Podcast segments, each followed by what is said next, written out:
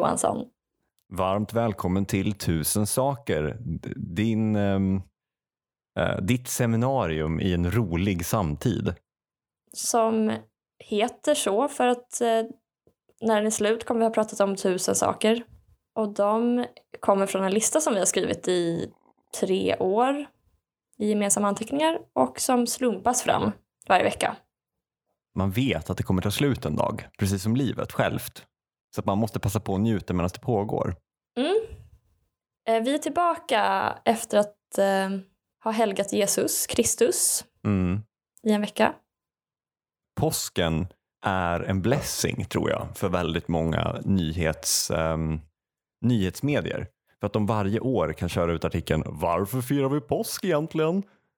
Ja. För, och, och här, jag, det är ingen kritik mot det, för jag kommer heller aldrig ihåg varför vi firar jag påsk. Vet. Det är så komplicerat, det är mycket att packa upp. Det var stilla veckan, antar jag, som avslutas med långfredagen.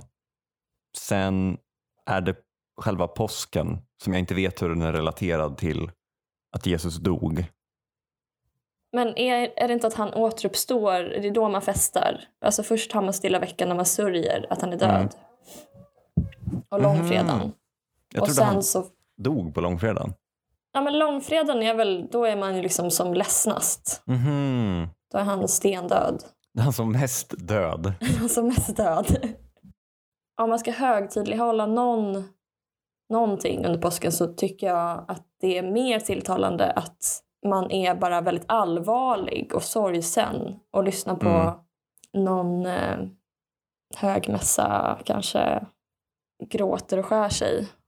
Alltså, för jag, jag, drabbas av barndomsminnen att jag tvingade min familj att högtidlighålla långfredagen. Inte för att jag var kristen utan för att jag hade läst att man skulle ha tråkigt och som en riktigt så här aspig unge som tvingade alla att följa regler så gick jag runt och så här hetsade min familj att ha tråkigt.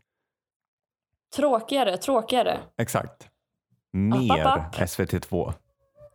ja. Vad är det där? Är det dansmusik? Stäng av. jag ser att du rör på höfterna i takt till musiken, mamma. Jag tror att jag inte ser. Ja, vi har ju inte riktigt så, några sådana tillfällen att eh, vara allvarlig. Organiserat allvar. Alltså valdagen är väl ganska mm. Har du på dig kostym och så då? Jag klär absolut upp mig på valdagen. Mm. Och så går jag sådär kontrollerat som man bara gör annars när man är inuti en kyrka. Eftertänksamt tänker jag på demokratin. Jag skulle vilja lyfta en punkt på försnack som som vanligt kommer från någonting jag hört på radion. Men eh, mm. jag tänkte att vi, det krävs lite bakgrundskunskap för att uppskatta den här, ehm, den här spaningen. Mm. Eh, så jag tänkte jag skulle då låta dig ta rollen som den okunniga nyfikna. Mm. Så vi tillsammans då kan inviga lyssnarna i det här.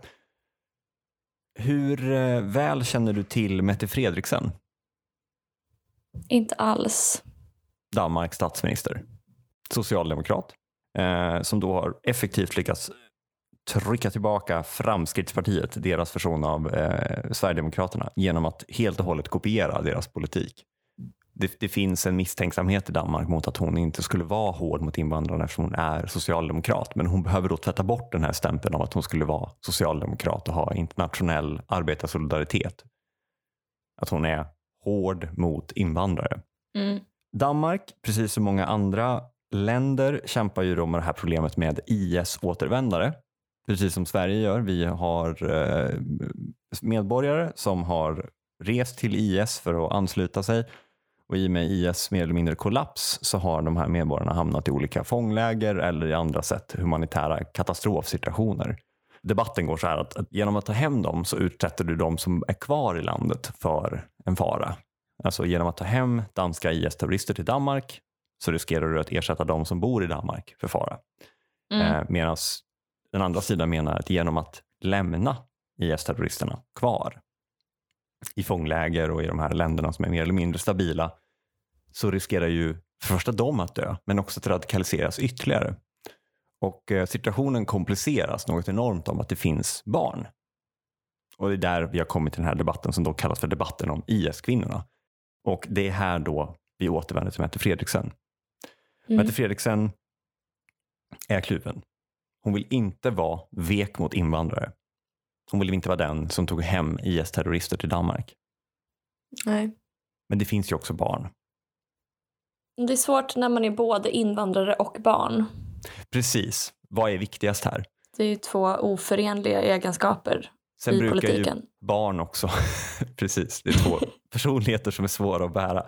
Ja. Sen brukar ju också eh, barn vilja ha sina föräldrar och i det här fallet då så är, ju föräldrarna inte barn, de är bara invandrare och då ska man ju vara hård mot dem. Det här är ju bara då en, ett, en lång utfyllnad till en punchline för någonting jag hörde i Europapodden från eh, 6 april. Eh, Mm. Varför det här är extra svårt för Mette Fredriksen. Jag ska spela upp ett litet klipp härifrån när de pratar om det här dilemmat som hon har. Så det låter ju nästan som en, att hon måste välja sida. Ja, det, det måste hon nästan göra om hon inte kan hitta någon fant- fantastiskt bra kompromiss. Eh, hon har dessutom kallat sig för barnens statsminister. Eh, vilket ytterligare, hon har utnämnt sig själv till det, vilket då ytterligare komplicerar den här frågan eh, för henne. Det är då extra jobbigt för Mette Fredriksson för hon är ju barnens statsminister. Även känt som danskarna. Nej, men jag, jag bara tänker att så här, barnens statsminister, det här är förmodligen någonting hon utropade sig till eh, för länge sedan eller det är någonting man kan liksom kasta sig med. Vi har fokus på barnen.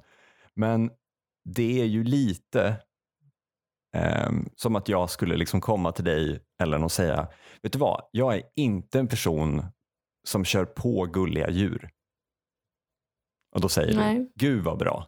Vilken eh, bra person du är. Och det kan ju jag säga till dig, jag kan ju lova dig det till 100% för att jag bedömer att eh, risken att jag skulle hamna i en situation där jag måste köra på ett gulligt djur är väldigt, väldigt liten.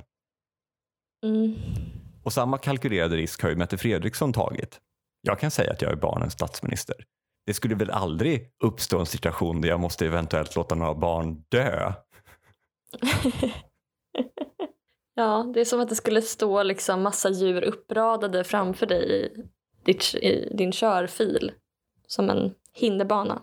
Och det är extra jobbigt för mig för att jag är ju en person som inte kör på gulliga djur. Mm. Det, det, hade ju varit inte, det hade ju inte varit lika jobbigt för um, hennes uh, företrädare Lars Løkke Rasmussen att döda barn. För han var ju inte Nej. barnens statsminister. Men det är ju extra jobbigt för Mette Fredriksen för hon är ju barnens statsminister. Vad synd. Om hon bara hade varit djurens statsminister. Man hade ju kunnat tänka sig att hon var Socialdemokraternas statsminister. Att hon representerar alla socialdemokrater i Danmark. Just det. Men jag vet inte, det är ju en sjuk idé såklart. Ja, jo, jo, men det är det ju. Jag tyckte det var kul att eh, David Rasmusson sa att hon måste, vad, stå, vad var det han sa? Hon måste välja sida om hon inte kan komma på en bra kompromiss. Mm. Ja, så, så är det ju såklart. Alltid. Men vil, vilken sida Man måste är det då? välja eller så kan man kompromissa. Så? Antingen så har vi ett tufft val eller så har vi inte det. Precis. Det, det, det är liksom a bummer för Mette Fredriksen. Som Ja. sagt, man kunde ju tagit vilken liksom, kalkylerad eh, risk som helst. Jag är statsministern som kommer se till att Danmark aldrig eh, kommer att styras av rymdödlor. Det lovar Mm. jag er. Men i Mettes fall så har det ju då kommit rymdödlor som kanske har kommit med ett jättebra erbjudande. Alltså vi kommer göra Danmark till ett paradis för alla. Åh, vad jobbigt då att Mette Fredriksson hade lovat att hon aldrig skulle låta Danmark styras av rymdödlor. Så det var liksom bara synd då. Jag beklagar att hon verkligen valde just att bli barnens statsminister. För det är ju extra Ja, är jobbigt för henne att döda barn just för att hon är barnens statsminister. Hon har liksom suttit vid förhandlingsbordet med alla rymdödlor som har, eh, så har de genomfört olika reformer som gör att så här, lördagsgodis ska ut, eh, utökas till lördags och söndagsgodis. Veckopengen ska höjas. Ja, du menar att hon är liksom barnens, alltså att hon skulle ha varit barnens statsminister på riktigt? Att det är så, Ja, men det går ju ersätter- före allt förstås. Alltså, vi ersätter eh, grundpensionen med godis? Mm. Att hon så har en liten propellerkeps på sig i olika regeringssammanträdanden. Att hon så dyker upp på olika viktiga politiska möten och dricker O'boy och har bak och framvänd keps. Mm. Hon nominerar alla sina gosedjur till eh, olika ministerposter. Det vore för sig jätteroligt att se Erdogan sitta mitt emot en gosebjörn. ja. Han måste göra det, annars så blir det diplomatisk kris. Gosebjörn så här, häller upp låtsas-te i små koppar. Varför dricker du inte Och Erdogan? då måste Erdogan bara spela med. bara, mm. Gott. Mette har gjort en kaka av sand och vatten. ja. Vill du inte smaka på den här? Recept. Ja, Det blir snabbt obehagligt. När liksom gosgivaren har så oinskränkt makt Precis. och jättemånga liksom eh, allierade med eh, vapenmakt. Punkt 728. Motbevisar incels spelteori? Frågetecken. Jag eh, har tänkt på incels. Mm. Incels är alltså personer som lever i ofrivilligt celibat. Det är en organiserad grupp kan man säga, och internetkultur. De eh, står ju bakom flera terrorattentat, misogyna terrorattacker. Jag inte, känner du till några? Det, finns ju, det var ju 2014 kanske den första, eller det är i alla fall det jag kommer ihåg som var det första man kanske pratade om som en incel-attack Mm. som var Elliot Roger. Var det han som sköt en kyrka? Mm, nej, det var på ett campus. Nej, men det som är utmärkande för incels är väl att de vill ligga med Stacy. Eh, Mm. som är ett samlingsnamn för alla snygga tjejer. Men de blir avvisade för Stacy vill bara ligga med Chad som är eh, snygga killar. Mm. Men alltså, jag tänkte försöka utveckla en teori som förmodligen kommer, alltså det kommer liksom bli en, att nu gissa en humanist saker om ekonomi. Mm. Men vi får se. Men det inte kanske det hela är, poddens upplägg? Att det är två Jo. människor med noll ekonomisk teor- teoretisk bakgrund som spekulerar i samhällsskiktet. Ja, ja, precis. precis. Ja, men du, har ändå, du läser ändå nyheterna och sådana saker. Alltså jag, jag läser ju liksom Camus och sen så ska jag komma och uttala mig om eh, fastighetsskatt eller någonting. Det som brukar hända när jag pratar om ekonomi är att Magnus, min kompis, hör av sig Mm. och rättar mig och sen så kan jag ta med det till nästa podd. Du har en egen researcher. Ja, min tanke är att, då, att incels motbevisar spelteori. Känner du till spelteori? Snälla ge en bakgrund. Märkte du hur jag inte Det- svarade nej där? Men, men ändå svarade Det nej. fick, fick det att framstå som att för lyssnarnas skull. För lyssnarnas skull, snälla förklara det här. Jag tror att spelteori är ett tvärvetenskapligt fält. Alltså det är lite någonstans i gränslandet mellan beteende, vetenskap, psykologi, ekonomi. Ja, men det går ut på att man bygger spelsituationer. Mm. Till exempel det mest kända spelet är väl kanske Fångarnas dilemma. Och det går ut på att ehm, två personer är åtalade för ett brott. Och då kan man välja att ange varandra eller inte ange varandra. Mm. Det är dessutom så att om du anger den andra så får du en belöning och om den Mm. andra anger dig så får du ett högre straff. Men om, om båda anger varandra så får båda ett, så här, eh, ett lite lägre straff. Mm. Tydligen så ska det bästa vara då att alltså oavsett om den andra kommer ange dig eller om den andra inte kommer ange dig så ska du ange. Det, eftersom båda kommer resonera att så här, det bästa oavsett vad den andra gör är att ange så Mm. kommer det ju bli så att båda anger varandra och så, men då får man lite lägre straff då. Men så här, e- egentligen så är ju det bästa att ingen anger någon för då går båda fria. Mm. Eh, det här kanske är ett jättekrångligt sätt att förklara spelteori på. Nej men vadå, det bästa för, det, spelteori är ett sätt att, att, att klura ut det där som du precis förklarade. Alltså det bästa för mig, det bästa för båda vore ju att, att ingen angav, men eftersom vi inte kan prata med varandra eh, och jag inte kan bedöma ifall personen kommer ange mig eller inte så är det, det, det, liksom det som är garanterad payout på något sätt är att jag anger oavsett vad den andra gör. Är det så du menar? Precis. Jag tänker att lyssnarna lyssnar nu när en kille kommer och upprepar exakt det du har sagt en gång till. Ja, och då förstår man för det är bara mansröster som liksom går på den frekvensen som når folks öron. Men då finns det till exempel Nash Equilibrium. Har du sett A Beautiful Mind? Nej. Det är en film där det är en eh, ekonom, tror jag, eller matematiker, Mm. som kommer på det här Nash Equilibrium, Så- alltså Nash jämvikt, Mm. som är att han inser att jag tror att de, det var så jättelänge sedan jag såg den här filmen, men de är typ på en bar eller någonting och då så ser han att alla killar raggar på den snygga tjejen. Mm. Men det bästa utfallet för flest personer hade varit om alla hade raggat på olika tjejer. Mm. Då hade ju alla fått ligga med någon i alla fall. Mm. Adam Smith needs revision. What are you talking about? If we all go for the blonde,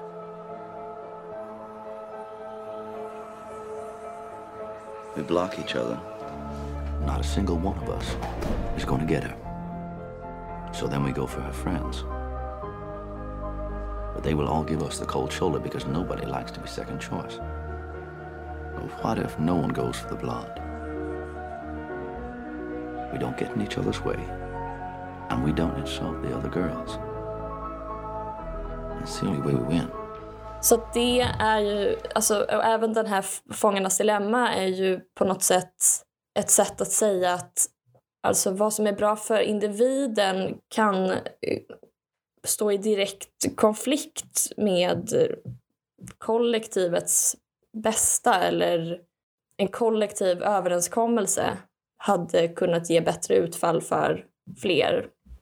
Som Nash, eh, i det, i det Nash jämvikt, det är väl, tror jag, att ingen kan förbättra sin situation genom att byta strategi själv. Mm. Däremot om man gör det tillsammans med andra aktörer, då kan man tjäna på ett strategibyte. Mm.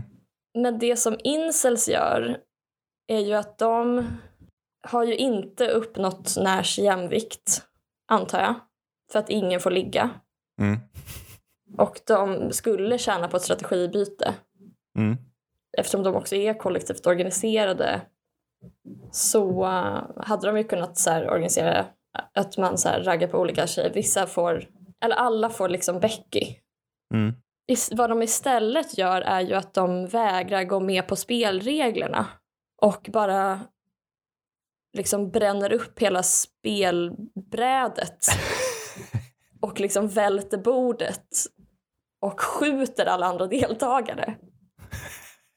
Det är verkligen så här att fuska på ett extremt sätt. Att så här, ja, Mm. du kan vinna Yatzy genom att skjuta alla andra som är med och spelar. Man löser fångarnas dilemma genom att bara Okej, men då spränger jag allt istället. Och så här, då startar jag kärnvapenkrig. Dismantla rättssystemet. Ja, ja, precis. Det hade jag inte tänkt på. Alltså, jag, jag tänker på, har du sett Soran-dokumentären? Nej, jag- jag ska. Ja, den har varit omtalad senaste veckan. För att Soran Ismail har anklagats för våldtäkter. Och sen har han då i en dokumentär suttit och gråtit ut över det. Och, men då fastnade jag för någonting han sa som var att eh, han drivs av en omättlig bekräftelsehunger som kommer ur att han har blivit eh, avvisad av Rebecca, Sara och Linda Mm. som tonåring, barn. Tjejer som han har frågat chans på men som har avvisat honom. Och det, det föranleder då honom, det blir som en ursäkt att så här, ja men då, eh, då ska jag minsann våldta Rebecca, Sara och Linnea. Ungefär. Nu är det inte så han ser på det, men alltså han vill ju ligga med de här eh, tjejerna som han liksom inte fick ligga med när han var, eller bli ihop med när han var liten. Alltså det är så ojantigt Mm. att det är inte, det är inte så här, inte ska väl jag. Utan det är verkligen, ja, jo, jag ska. Och om inte jag får så Mm. då ska alla andra dö. Eh, jag läste en artikel om det här. Den he- Mm. heter From Pickup Artists to Incels, Confidence Games, Networked Misogyny and the Failure of Neoliberalism. Mm. Det blev absolut ett klick på The Failure of Neoliberalism. Clickbaits. Ja, skräddarsydda clickbaits för mig. Eh, den är från LSI och skrivet av eh, Jack Bratish, Sarah Bannett Weiser 2019. Jag läste inte jättenoga, men det jag tror att de säger är att allt är neoliberalismens fel. Och då med neoliberalism menar de en, eh, framförallt en ideologi som bygger på entreprenörskap, expertis och förväntningar. At the intersection of the entrepreneurial orientation and the reliance on expertise, we locate confidence as a core value and objective for neoliberal subjectivation.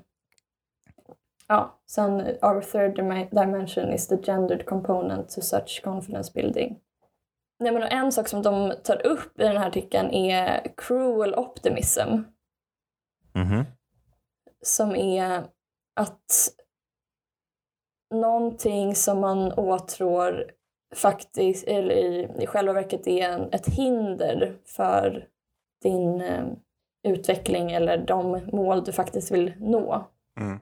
People have remained attached to unachievable fantasies of the good life despite evidence that liberal capitalist societies can no longer be counted on to provide opportunities for individuals to make their lives add up to something.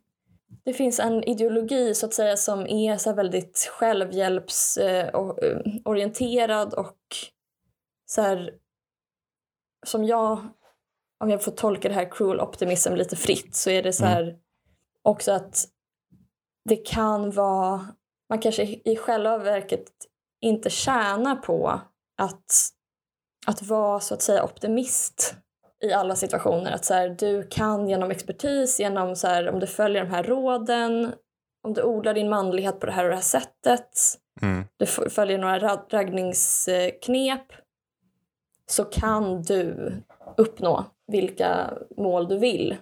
Ibland så kanske man också tjänar på att inse att jag kan inte. Mm. Ehm, jag kan inte få vad jag vill. Jag kan inte... Alltså jag är en förlorare, typ. Och då dessutom, för det är ju nästan en förutsättning för att du ska kunna organisera dig. Men då är det som att så här, liberali- neoliberalismen liksom lurar in alla i den här... Alltså man blir mer och mer indoktrinerad i att välja i Fångarnas dilemma då till exempel välja det som är individuellt bäst. Vilket alltid är att ange den andra personen. Mm. Medan i, med en annan ideologi så hade man kunnat kanske ändra byta strategi tillsammans med andra på ett organiserat sätt så att liksom utfallet blir då för det kollektiva bästa. Mm. Men nu har ju, alltså incels har ju organiserat sig och runt just en idé om att så här, vi är förlorare. Mm. Men deras enda strategi Mm. är ju att inte ens spela spelet enligt reglerna Mm. utan då som sagt bränna upp spelplanen Mm. och ta en lastbil och köra in i, liksom, i Yatzy, alla andra Yatzy-spelare. ja, du förstår. Mm. Så att de har organiserat sig, men de har bara organiserat sig För kaos. för kaos, ja. Om de inte får ligga med Stacy, då vill de inte ligga med någon och då ska alla andra brinna, brinna upp. Och liksom världen förgöras i lågor. Som man kan se längst ner i den här incel-ordlistan som Day of Retribution. The day which incels will strike back against the shads and the women, also referred as the beta uprising or incel rebellion. Vad heter det? Den kristna motsvarigheten till det? Jag höll på att säga Ragnarök, men det, det är mm, fel religion. Judgment Day heter det väl på engelska. Judgment Day. Precis. Men då eh, tänker du att de behöver liksom en, en Hjalmar Branting eller en Per Schlingman? Eller när, kanske en eh, Gunnar Sträng som åker runt med en låda på cykel och ställer sig och agiterar. Är, det, är din lösning än en gång ABF-gubbe-lösning? Ja, men för det, är ju, det följer ju samma princip egentligen. Alltså att, så här, att övertyga någon, alltså som Socialdemokraterna lyckades med efter väldigt liksom, långt och ihärdigt agiterande. mm. Det är ju liksom att övertyga folk om typ det omöjliga som är att så här, du ska bortse från dina kortsiktiga individuella mål. Mm. Ja, men som strejkbrytare, så här, man vinner på, för, för egen del så vinner man Mm. kortsiktigt på att så här, jobba i fabriken när det är strejk eller liksom acceptera en lägre lön än alla andra. Men om alla är organiserade och gör någonting, en kollektiv handling, liksom, då kan alla vinna på det. Så de skulle kunna, vad är, det, vad är det i Sparta, det var en sexstrejk bland kvinnorna för att få männen att sluta gå ut och strida. Det kanske är den strategin de har testat, att eh, bara sexstrejka. Så hade de hoppats att liksom En incel som någon skulle sakna dem. Men det var aldrig någon som saknade dem. Mm. Ja, jag vill bara liksom säga att alla incels är dåliga på... De fattar liksom inte grundläggande spelteori. Inte jag heller uppenbarligen. Men eh, Men du finns att hyra för 1250 kronor i timmen för eh, att ligga med. rådgivning eller? Nej, rådgivning. Att ligga med. Man kan alltid ligga med folk som mig som inte fattar spelteori heller. Ja, det, det är Alla vi som är dåliga det, på spelteori får ligga med varandra. när slutar det vara Yatzy? Är det fortfarande, räknas det fortfarande som att man har vunnit på Yatzy om man har kört över alla? Eller har det slutat vara Yatzy då och blivit något annat? Vissa kanske skulle hävda att, eh, att man har vunnit Yatzy även om man har liksom två extra tärningar som man slår med varje gång. Men om man, alltså, om man dödar alla andra spelare i Yatzy? Mm. Ja, då, alltså, på ett sätt har man väl vunnit liksom. Men man har också dödat alla andra också, spelare. ja, men du har också dödat alla andra. Och du har liksom ändrat spelet. Ja, det är ingen som vill spela Yatzy med dig igen. Ingen kan spela Yatzy med dig igen. Det är ett så konstigt sätt att spela Yatzy. ja. Varför står det en lastbil på tomgång här utanför Yatzy-spellokalen? Punkt 479. Strumpor är underkläder. Det här har jag skrivit och eh, tillåt mig, tillåt mig att snabbt surfa in på Lace Laboratory. Känner du till det? Nej. Eh, De eh, säger då att de har perfektat det här med, med underkläder genom forskning och tagit fram underkläder som är både bekväma och sexiga. Jag ska då läsa beskrivningen för deras mest populära underklädespar. Det är The Lace Panties eh, som beskrivs som bold, sexy and comfortable. The Lace Panty is an essential in your lingerie drawer. Eh, De kommer i lite olika färger. Vi har Licorice Therapy som är svart, eh, Ice Queen som är blå och den av Margot Dietz framtagna Champagne Gold. Mhm. Eh, Den är lite dyrare än de andra för att någon måste betala hennes marketing fees. Men jag ska hoppa in på den lila som kallas för The Bordeaux Hangover. The lace panty has a stretch lace waist and lace on the body of the panty. The inner lining is made of 100% cotton. Eh, ja, det här eh, är då eh, underkläder. Jag går eh, vidare när jag pratar mer underkläder. Jag går in på hemsidan CDLP som tar fram exklusiva kalsonger för män, bland annat marknadsfört av Joel Ige. Eh, jag hittade de här kalsongerna genom att googla kalsonger Stureplan för att jag, jag kan ingenting om dyra kalsonger så då slog jag ihop kalsonger med ett ord som jag tänker beteckna dyrt och då kom jag till den här sidan. Värt att notera är att, att CDLP då, som säljer underkläder till män, där kan man köpa allting i trepack. Det kan man inte på Lace Laboratory. Så att de har den här exklusiva flaren men då vet att de fortfarande marknadsför till män. Ehm, där det beskrivs, de här kalsongerna beskrivs som Silk light softness of our products is spelled lyocell. It's a sustainable cellulose fabric. They have low waist and short leg, smoother than silk and softer than cotton. And an enhanced pouch for comfort and fit for your jewels. Det här är också underkläder. Vi seglar vidare till Triumf, eh, känt eh, bolag som gör bh. Eh, jag går in på deras bh Amorette Charm. Den är char- charmig med tunt vadderade kupor och skir spets. En välplacerad söm ger kuporna perfekt form. Perfekt för den kurviga kvinnan. Det här är också underkläder. Mm. Mm. Jag går vidare då för att läsa om ett par strumpor och då har jag valt ut Wool Power på Naturkompaniet. Tunna strumpor som du kan använda till både vardags och vandring. Tillverkade av värmereglerande och ventilerande merinoull som gör skön komfort. Det här är också underkläder. ja. Jag vill bara Ja. göra folket uppmärksam på det. Att Margot Dietz Champagne Gold delar förmodligen i detta nu låda med strumpor.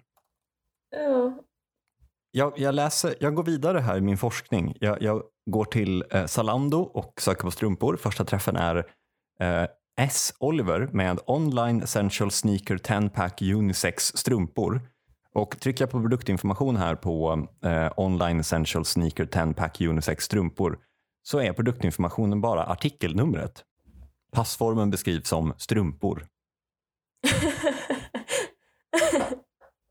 ja, det hade varit kul om du, du och eh, Linnea firade ju årsdag igår.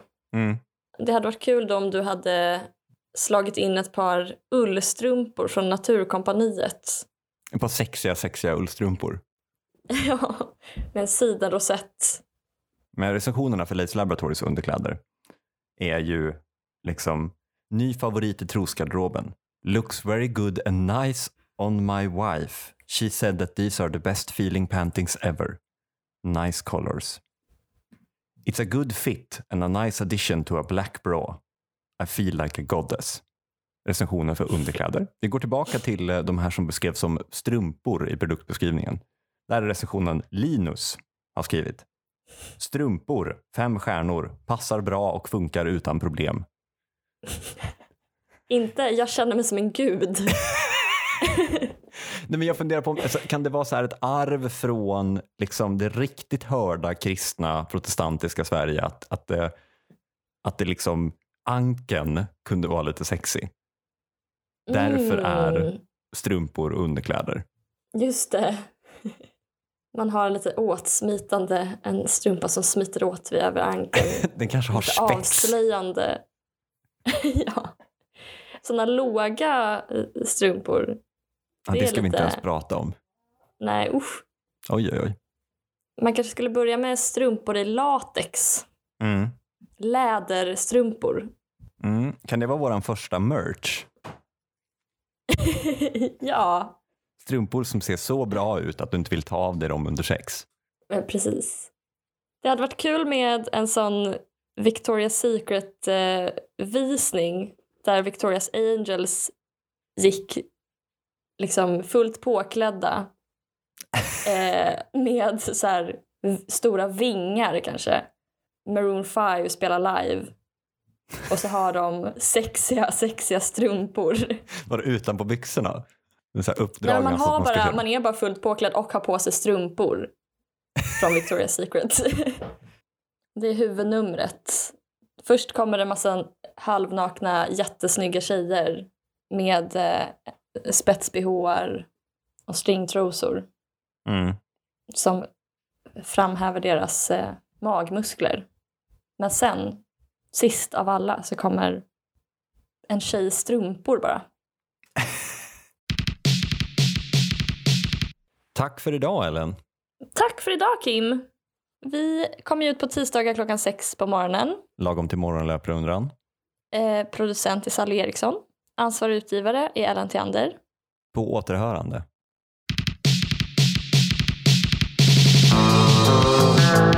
Thank